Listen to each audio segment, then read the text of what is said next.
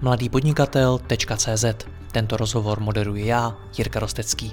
Nemohl bych to dělat bez partnerů, jako je ShopTet, který poskytuje nejpoužívanější e-shopové řešení v Česku. Stačí kliknout a začít prodávat. www.shoptet.cz A pokud chcete slyšet i moje speciální rozhovory, ve kterých jdeme z hosty ještě více do hloubky a podrobněji rozebíráme jejich zkušenosti, pak se přidejte mezi naše předplatitele. Více na www.mladýpodnikatel.cz lomeno předplatné. Užijte si poslech.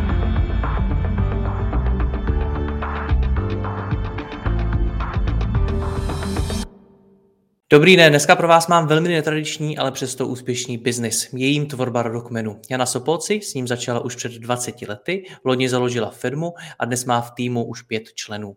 Tvorba rodokmenu je navíc velmi podobná práci na jakémkoliv jiném projektu. Zahrnuje spoustu úkolů a potřebu efektivního řízení. A právě o tom si budeme povídat v tomto rozhovoru. Jano, já vás vítám, dobrý den. Děkuji, děkuji za uvítání. Já děkuji vám. Mě by osobně popravdě nikdy nenapadlo, že se dá takhle živit tvorbou rodokmenu. Jak to napadlo vás? A, tak asi, asi mě to taky nenapadlo. Spíš bych řekla, že se to tak vyvinulo. Jo? Já jsem vlastně s tím začala jako koníček a, a tak se to rozjelo, že, že, že mě to dneska živí. No. Ale jako úplně primární vlastně nějaký můj cíl to nebyl. Hmm, to chápu. No a Mají o to teda lidé hodně velký zájem? Jak byste ten biznis popsala? Já jsem si asi ještě před deseti lety myslela, že, že vlastně ten boom je teprve vlastně v, v téhle době, ale eh, starší archiváři, třeba někteří, kteří, se kterými jsem se bavila, tak eh, říkali, že, že, že vlastně oni, oni jakoby neznají dobu, kdyby se o to lidi nezajímali, jo, že vlastně ten zájem je pořád. Ať, je, ať vlastně eh, je digitalizace archiválí nebo ne je to, je to zvláštní a já se setkávám s klientama, kteří, kteří vlastně sami vypovídají, že vlastně celý život si sestavují rodokmen, protože prostě celý život jezdili po farách, protože tehdy vlastně ty matriky ležely eh, opravdu na těch farách. Dneska se to všechno soustředí do oblastních archivů, což jsou vlastně dnešní kraje, těch je pár. A, ty, a nakonec vlastně můžete ještě do nich vstoupit eh, doma pomocí hmm. internetu. Takže, takže ten zájem je pořád a tím, tím, pardon, že tím, že vlastně se to zpřístupňuje takhle veřejnosti, tak ještě možná větší, jako je, hmm. je, je větší povědomost o tom, že ta možnost je. A je něco, co ty klienty spojuje? Co to je za lidi? Určitě, určitě vždycky, vždycky vlastně ta potřeba dozvědět se o tom, kdo jsme, odkud pocházíme, vlastně kdo byli naši předci, co, co nám zanechali a a mně se neustále potvrzuje, což eh, ale si lidé neuvědomují, ale já to vidím jako z toho nadhledu teď, že vlastně um, že geny, který vlastně uh, jsme dostali od svých, od svých předků, tak vlastně nám, nám vlastně mají nějakou paměť. Jo? A že, že vlastně to, co vydřeli naši předci, to, co si protrpěli, to, co vybudovali, tak vlastně um, my v dnešní době, aniž bychom to tušili, vlastně dál předáváme našim dětem a je teda na nás, jako jak to použijeme. No, potom. Mm-hmm. Takže si to lidé hledají nebo chtějí znát svůj rodokument i proto, aby viděli, co vlastně ovlivňuje jejich život. Ano, ale neumí to takhle specifikovat. Jo? Vždycky mm-hmm. je to mhm. nějaký prázdno, který pocitují, že vlastně asi bych to nazvala jejich slovy, jakože eh, taková prázdnota, jakože jsme sami. Najednou odchází eh, ty nejstarší členové rodiny, babičky, dědečkové, tatínek umře, tak vlastně najednou je začne zajímat vlastně ta širší rodina, i ta vlastně už nežijící. Asi, takže takový to podvědomí, jako kam patřím a, a všichni odcházejí, tak chci jakoby to mít všechno na schromáždění, teda, že ta rodina je silná. Hmm. A co většinou zjistí, když pro ně tu práci odvedete, tak je tam, setkají se s nějakým překvapením? Vždycky, vždycky ano. A je, je, je paradoxní, že klienti, kteří říkají, nic nenajdete, my jsme jenom rolníci a sedláci, tak vždycky je tam nějaký jako lepší překvapení pro ně. A naopak, jo, lidé, kteří říkají, my jsme ze šlechtického rodu nebo po francouzských předcích, tak vlastně z 90% vždy to vyloučíme, že to není pravda, že to je nějaká zkazka rodina. Ale, ale vždycky tam zase najdeme naopak něco, co je třeba potěší a co, co vůbec netušili a, a vždycky je to zajímavý. No, asi jeden z tisíce se najde takový, který spokojený není. A to z toho důvodu, že opravdu teda doufal v ty šlechtické předky a oni tam fakt nejsou a prostě se nehodlá smířit s tím, že prostě není ze šlechtické rodiny. Kolik už jste takých rodokmenů vy vytvořila? No, já bych, já jsem, já jsem to vlastně léta nepočítala, jo. Až když vlastně se mě takhle někdo zeptal, tak jsem si udělala takovou statistiku a dneska už je to kolem sedmi stovek zakázek. Sedm stovek rodokmenů. Co bylo takové největší překvapení, které jste právě svému klientovi dokázala najít? Tak eh, pro mě asi jako pro genealoga jako bylo nej, nejzajímavější a nejvíc uspokojivý to, že jsme se dostali až do 14. století, což v našich českých podmínkách vlastně v podstatě není možný, jo, pokud teda tam nemáme tu šlechtu, jo, protože eh, prostě nejsou prameny, nejsou před Bílou horou, prostě není možný vystupovat rolní, rolnickou rodinu, prostě to není možný. A, a vlastně to se nám podařilo, ale díky zase historickým faktům a o tom o doložení e, té selské chalupy Vaničkovský, vlastně jsme věděli, že už je tam od toho 14. století opravdu jako na počátku vlastně založení skoro té vesnice. Hmm. Takže to pro mě bylo takový nej, nej, nej, nejpůsobivější a, a možná potom ještě takový ty řemesla, které už dneska vůbec nejsou, jako třeba, jako třeba Antoušek, ras, jo, je to je vlastně člověk, který sbíral vlastně a schromažďoval všechny mršiny z okolí nebo zotovaný zvířata. Tak to jsou takový uh, neúplně obvyklý uh, řemesla, na který se nenarazí jen tak. A, a, za, a v současné době pro mě jsou zajímavý uh, cizí rodokmeny, jako třeba teď jsme dělali Polsko a tam jsme Na, na to jsem se chtěl zeptat, protože vy když děláte rodokmeny, tak předpokládám, že vy musíte prostě i do zahraničí, což musí být hmm. Obrovská výzva, jakož a klidně mě opravte, nikdy jsem to nedělal. Vy se musíte hmm. setkávat s jazyky, které jsou, řekněme, jako zastaralý. Ta řeč musí hmm. být velmi složitá, hmm. je to tak? Je to tak, obzvlášť třeba v tom Polsku, tam je to ještě zajímavější v tom, nebo náročnější v tom, že tam, tam se mísí jako stra- hodně moc řečí. Není to jenom polština, je to ruština, němčina, latina. To je pro nás obvyklý, ale pak jsou tam takový třeba ještě uh, různý uh, specifika, jako uh, ty řeči vlastně, který, uh, já nevím, třeba teďka chorvačtina, srbština, prostě jsme v určitých oblastech narazili i na tyhle řeči.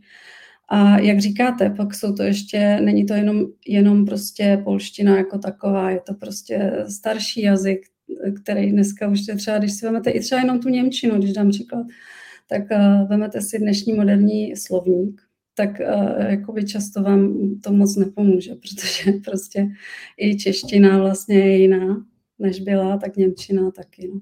Ale jak říkáte, no, je to vždycky výzva a vždycky to, vždycky to souvisí s tím, jak se, že se člověk musí položit do toho místa obecně, nejenom kouknout do matriky, ale, ale znát celkovou tu historii a, a vlastně, ten, um, kon, vlastně tu souvislost.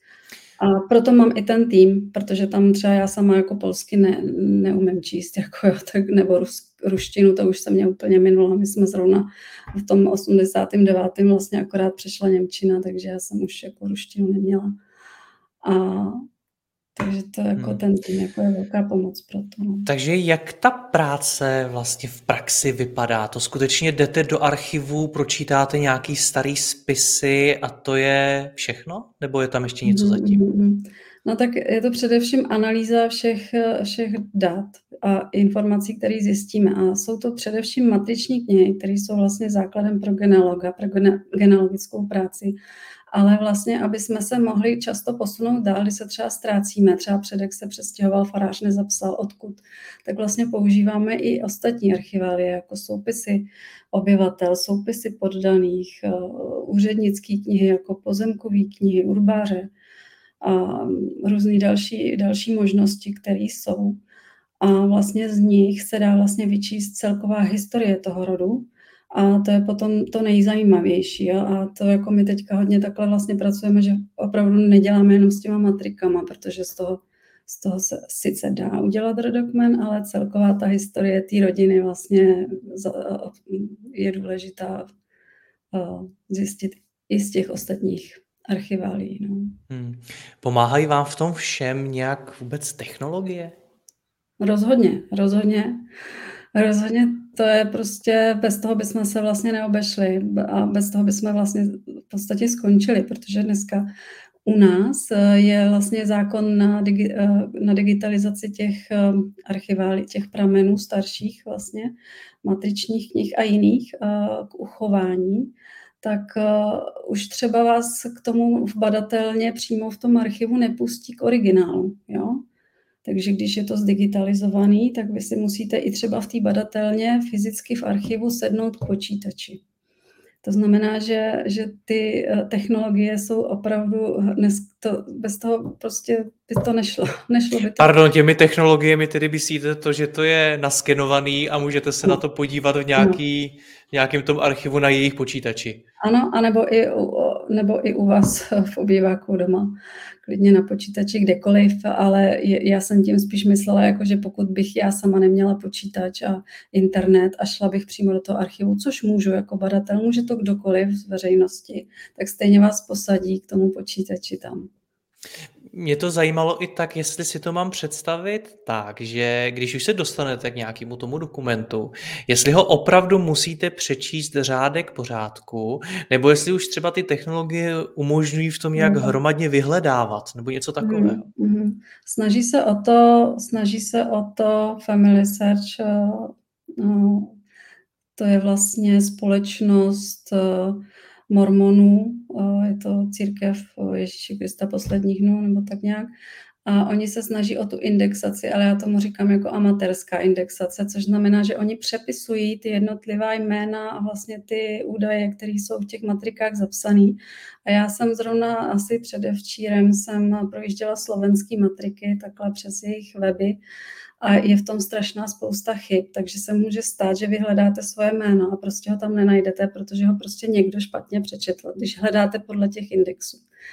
Takže já myslím, že nakročeno mají i třeba archivy tady u nás nebo jinde ve světě na tu indexaci.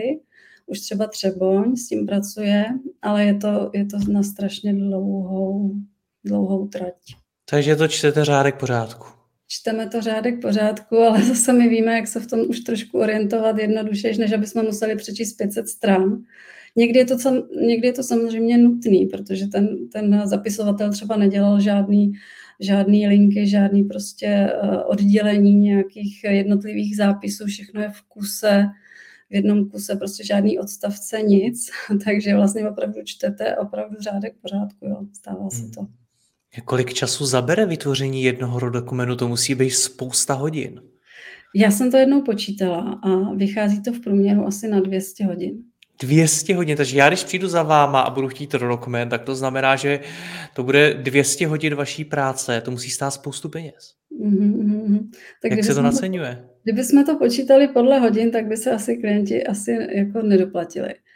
Uh, vlastně každý genealog, genealog, který už pracuje nějakou dobu, tak vlastně vychází ze své praxe, to je pro něj plus, jo.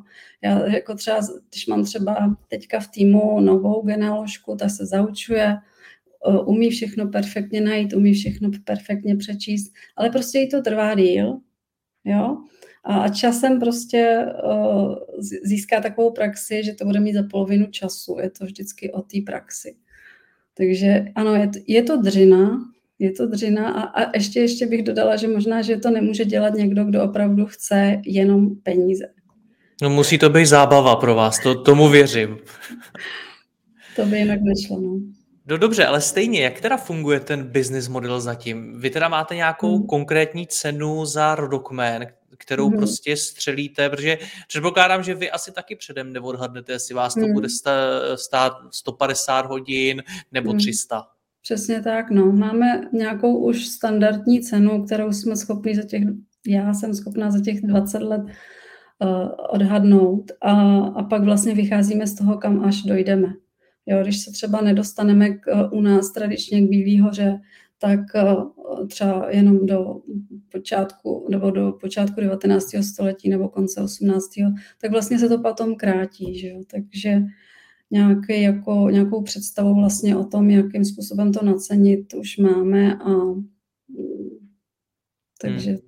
To je jedna věc, kterou jsem si říkal, že vás musí svým způsobem hmm. limitovat. A další, která mě napadla, můžete vy vůbec pracovat na víc rodokmenech současně? Nebo potřebujete v hlavě držet hmm. ten jeden konkrétní hmm. rodokmen a ten dodělat, pak se pustit na další? Hmm. Kdybych, kdybych uh, chtěla co nejvíc vydělat, tak bych samozřejmě mohla mít rozděláno víc věcí, ale to není, jakoby není to, mm, nevede to k dobrému výsledku. Jo, protože uh, lidský mozek neudrží najednou dvě různé linie, které jsou tak odlišné, že a ještě v tom máte třeba 200 men, jo, dvě, uh, růz, teď různý prostě, každá farnost zapisovala jinak ty svoje údaje. Každá, každá země má svoji jinou historii a teď vlastně vy musíte sledovat ty pochody, ty myšlenkové děje, linie, vlastně chytat se každého, eh, jak bych řekla, imaginárního bodu, který vás někam zavede, abyste se někam, je to detektivka, jo. Takže vlastně vy nemůžete jako, můžete samozřejmě, ale je to náročnější a, a není to úplně dobrý, no. Takže jako já hmm. vždycky, já jsem prostě radši, že my děláme vždycky na jednom projektu plně, dokud ho nedokončíme a pak se věnujeme druhýmu. Takže vás pět, protože máte pět členů v hmm. týmu, tak, eh, takže dohromady vlastně vás šest, tak uh, děláte všichni na tom jednom rodokmenu? Uh, spíš asi, spíš uh, to taky jako úplně není, není efektivní. Jo. Spíš vždycky uh, se věnuje jeden člověk jedne, jednomu projektu.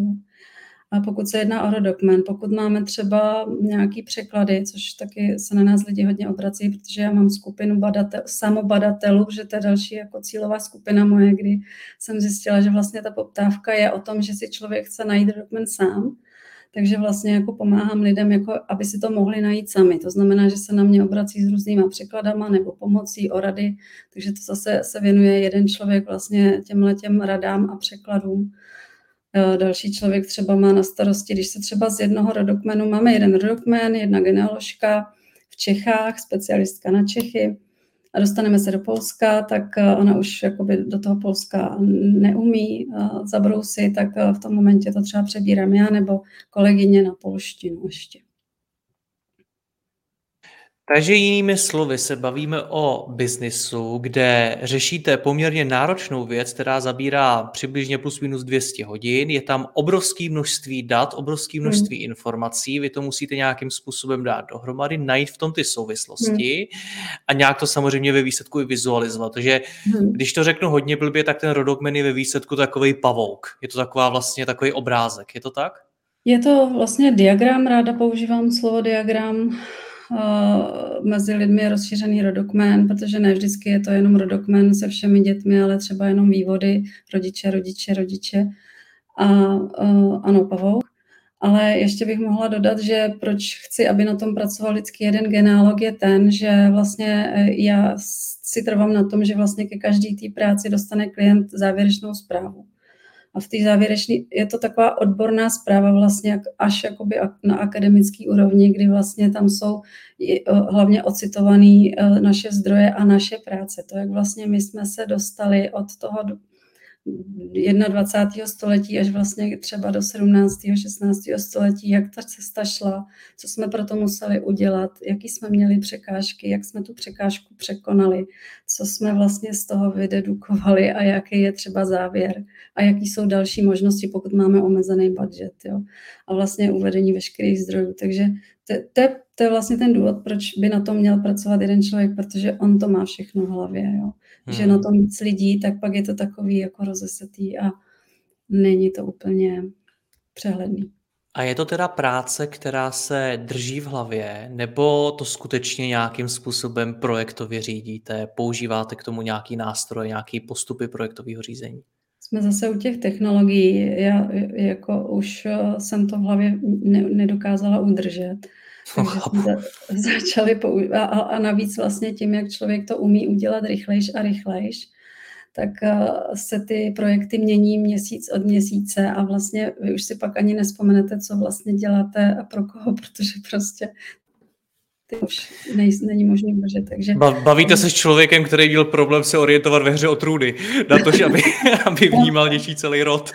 Přesně tak. No. Takže, takže pro nás jsou úžasné aplikace jako jako je třeba, ve kterém my teďka pracujeme ke Flow, virtuální kanceláře navíc. Vlastně uh, můj tým je vlastně z celé České republiky, Brno, Praha, uh, Ostrava, jo, prostě teď ještě budu, teď chci ještě přibírat právě někoho z Polska, Srbsko máme kolegu, takže takže to je prostě, uh, já jsem vždycky takhle vlastně pracovala uh, online v podstatě přes e-mail, kdysi se začínalo jenom přes e-mail a dneska ta, virtu, ta virtuální kanceláře prostě to je prostě obrovská pomoc. To je, hmm. všechny projekty se tam drží, dá se to úkolovat, dá se to uh, vlastně sledovat, kontrolovat, dá se tam, ta, ten, ta přehlednost, je to prostě opravdu druhý mozek. Hmm. Takže vy procházíte ty archivy a ty relevantní data sázíte do Keflow.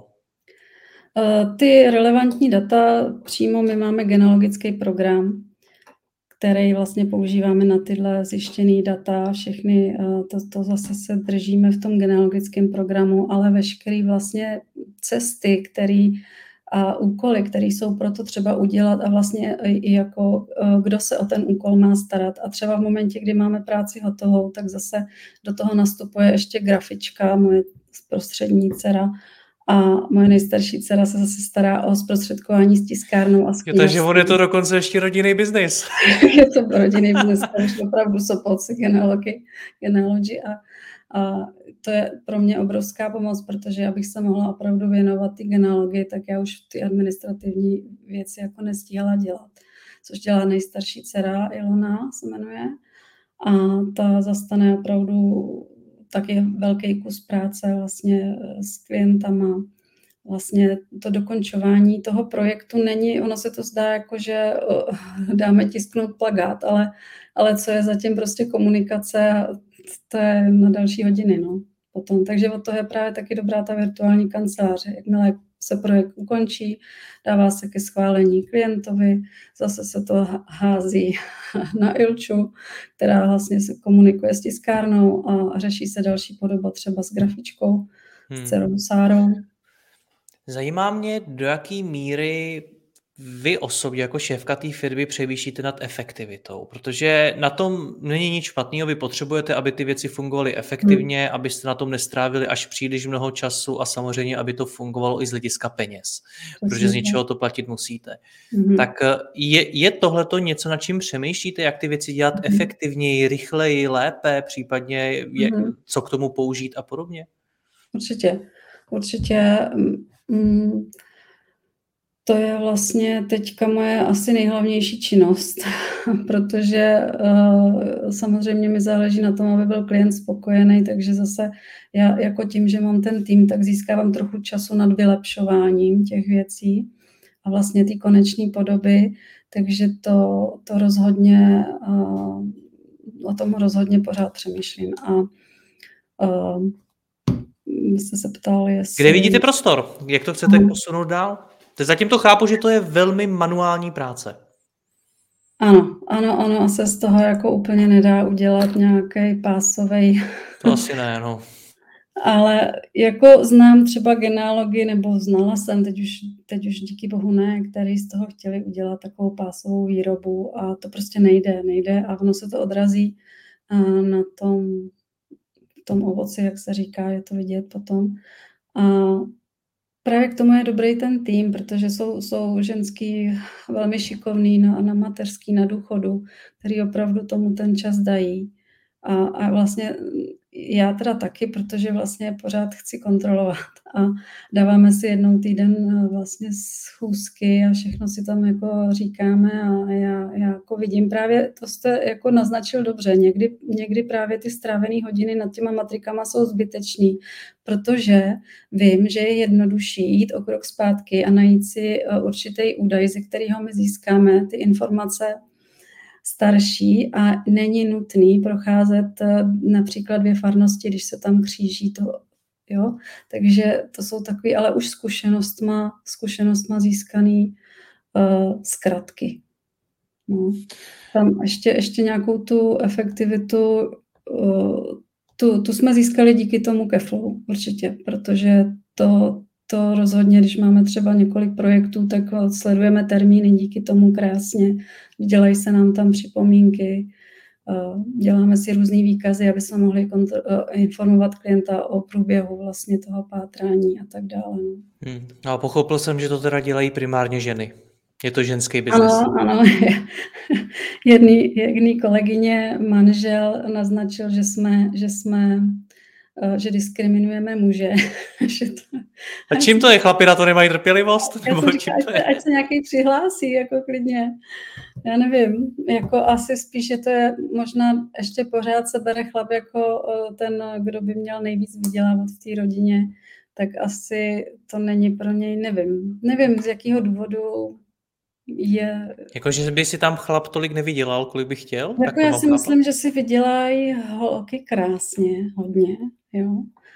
Nevím, to asi záleží na oblasti, zase jinak v Praze, hmm. jinak třeba tady na Šumavě nebo tak, ale a vždycky je to o tom, kolik toho člověk chce udělat. Jo. Když, já vždycky říkám, jako když si chcete vydělat víc, klidně sedněte na další projekt a není problém, jako budeme to mít rychlejš, můžeme vzít dalšího klienta.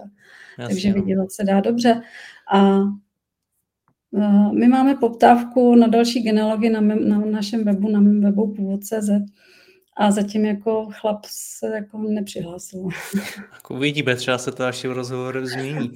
Jak ty lidi vůbec eh, scháníte? Protože vy jste zmínila několik extrémně specifických vlastností, které musí mhm. mít. Musí umět nějaký cizí jazyk, jako je třeba mm. polština, ještě k mhm. tomu musí umět i tu, tu jeho starou podobu, nebo prostě umět mhm. jít do té historie.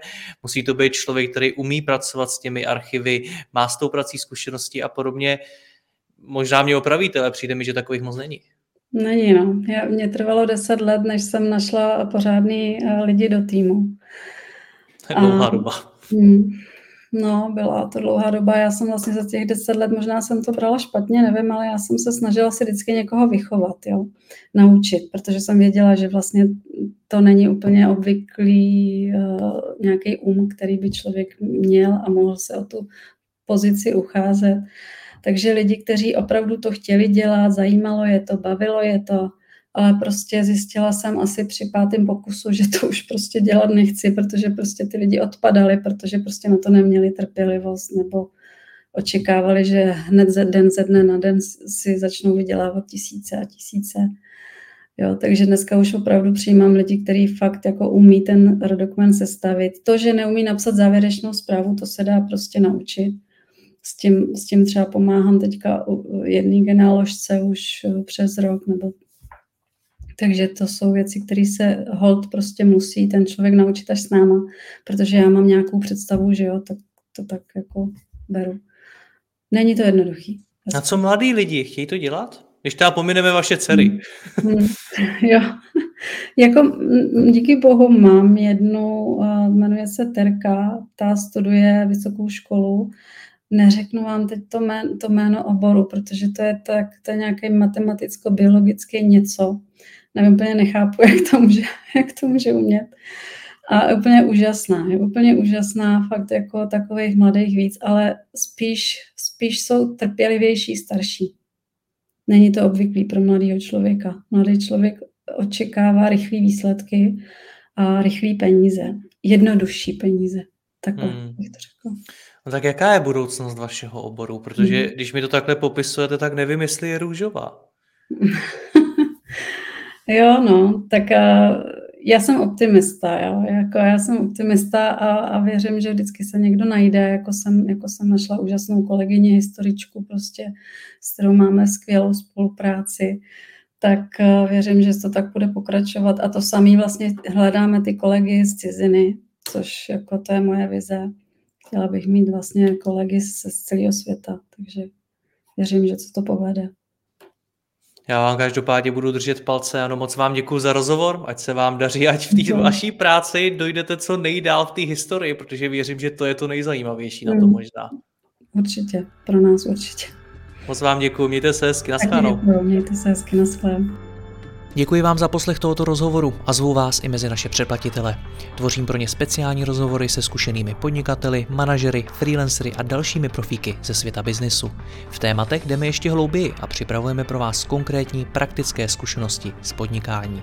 Snadno tak objevíte cené skratky a informace, které vám pomohou ve vašem biznesu.